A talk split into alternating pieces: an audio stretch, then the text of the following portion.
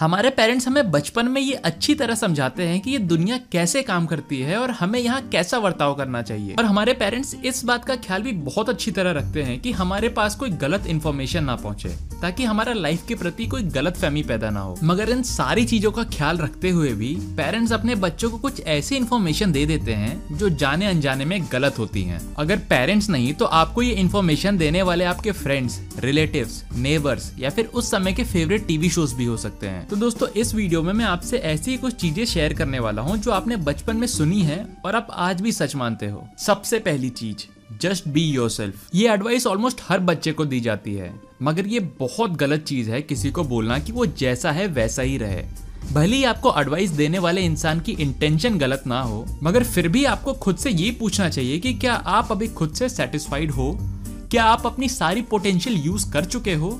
और क्या आप अभी अपने आप को ट्रांसफॉर्म नहीं करोगे? बहुत लोग ये सोचते हैं कि अगर आप खुद को बदल रहे हो तो आप एक जेन्युइन इंसान नहीं हो। मगर दोस्तों, उस इंसान का क्या, जो अभी भी एक झूठी लाइफ जी रहा है और अपने पोटेंशियल से बहुत दूर है? उसको तो बदलना बहुत ज़रूरी है। दोस्तों, ऐसे इंसान का क्या जो हमेशा अपने काम टालता रहता है, अनहेल्दी खाना खाता है, हमेशा गुस्सा करता है और बुरे लोगों के साथ रहना पसंद करता है? क्या उसे भी यही मानना चाहिए कि वो जैसा है, वैसा ही ठीक है? दोस्तों, ये एग्ज़ाम्पल आपको ये सोचने पे मजबूर कर देगा कि 99.9 केसेस में किसी को बोलना कि जस्ट बी योर कितना गलत हो सकता है। अगर आपको किसी को कुछ बोलना ही है तो बोलो कि keep seeking yourself number two हमारी लाइफ में क्या होगा, ये सब पहले से ही लिखा हुआ है. डेप्थ साइकोलॉजी या फिर स्पिरिचुअलिटी के कई कॉन्सेप्ट में हमारी किस्मत को हमारे सबकॉन्शियस माइंड से जोड़ा जाता है. दोस्तों, इस कॉन्सेप्ट के हिसाब से भगवान हमारी किस्मत नहीं लिखते, बल्कि जो चीज़ें हम लोग बचपन में सीखते हैं जिस तरह की आदतें हमें हमारे माँ बाप से मिलती हैं और जो भी चीज़ें हम लोग लाइफ में सीखते हैं, वही चीज़ें आगे जाकर हमारी किस्मत डिसाइड करती है। इसीलिए अगर आप भी अपनी लाइफ चेंज करना चाहते हो तो किसी और के भरोसे बैठने के बजाय अपने डिसीज़न खुद लो। दोस्तों, आपने माझी मूवी का भी ये फ़ेमस डायलॉग ज़रूर सुना होगा कि भगवान के भरोसे मत बैठो।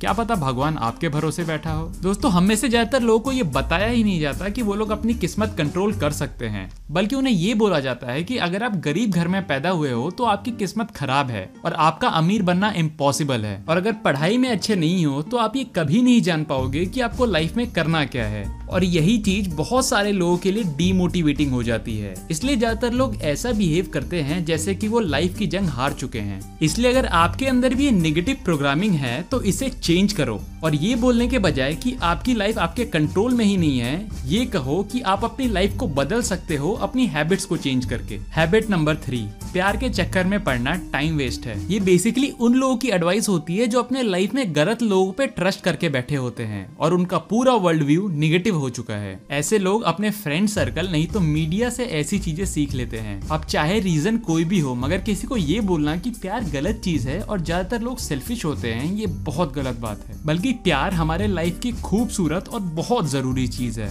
आजकल के लोगों के बीच में लोनलीनेस और डिप्रेशन इस चीज़ का प्रूफ है कि हम में से ज़्यादातर लोग प्यार के लिए डेस्परेट हैं और हम सब इन सारी चीज़ों को गलत जगहों पे ढूंढ रहे हैं। आज से बहुत साल बाद जब आप अपनी ज़्यादातर ज़िंदगी जी चुके होगे और अपने पास्ट को याद करोगे तो आपके लिए ये इंपॉर्टेंट नहीं होगा कि आपने कितने पैसे कमाए या फिर कितनी सारी गर्लफ्रेंड बनाई या फिर सोशल मीडिया पे कितने सारे घंटे बिताए। बल्कि जो चीज़ आपके फेस पे स्माइल लेके आएगी, वो होगी आपके रिलेशनशिप्स आपने अपने फैमिली के साथ कितना अच्छा टाइम बिताया। अगर आपको अभी भी प्यार से डर लगता है तो सबसे पहले ये समझ लो कि या तो ये आवाज़ आपकी है ही नहीं, या फिर आप अपनी प्रॉब्लम से अभी तक बाहर नहीं आ पाए हो और पास्ट में ही जी रहे हो। लेसन नंबर फोर लाइफ का गोल है हमेशा खुश रहना। और अगर आप खुश नहीं हो तो आप कुछ गलत कर रहे हो। ये सच बात है कि अगर हम उन चीज़ों को फॉलो करें, जो हमें जेन्युइन खुशी देती हैं तो हमारे पास लाइफ सेटिस्फेक्शन बहुत ज़्यादा होगी। हर सुबह हमारे पास बेड से बाहर निकलने का एक सॉलिड रीजन होगा। मगर हमें कोई ये नहीं बताता कि हमारी इस खुशी को पाने के रास्ते में कुछ दिन ऐसे भी आएँगे जब आप खुश नहीं होगे। एक सक्सेसफुल लाइफ के लिए जितनी इम्पोर्टेंट खुशी और कंफर्ट होता है, उतना ही इम्पोर्टेंट दर्द भी होता है। बिना दर्द का सामना किए आप कभी भी स्ट्रॉन्ग नहीं बन सकते। इसलिए इस बात को भूल जाओ कि आपको हमेशा खुश रहना है। बल्कि ये याद रखो कि आप कोई हमेशा मीनिंगफुल काम कर रहे हो। भले वो काम कितना ही पेनफुल क्यों ना हो। और लेसन नंबर फाइव आपकी पढ़ाई कॉलेज के बाद खत्म हो जाती है। दोस्तों, ये ऐसी टीचिंग है जो हर एक बच्चे को बचपन में मिलती है। दोस्तों, याद है जब हम लोग छोटे थे तो पेरेंट्स हमें बोलते थे, बेटा, तू नाइन्थ तक हार्डवर्क कर ले, फिर मज़े ही मज़े।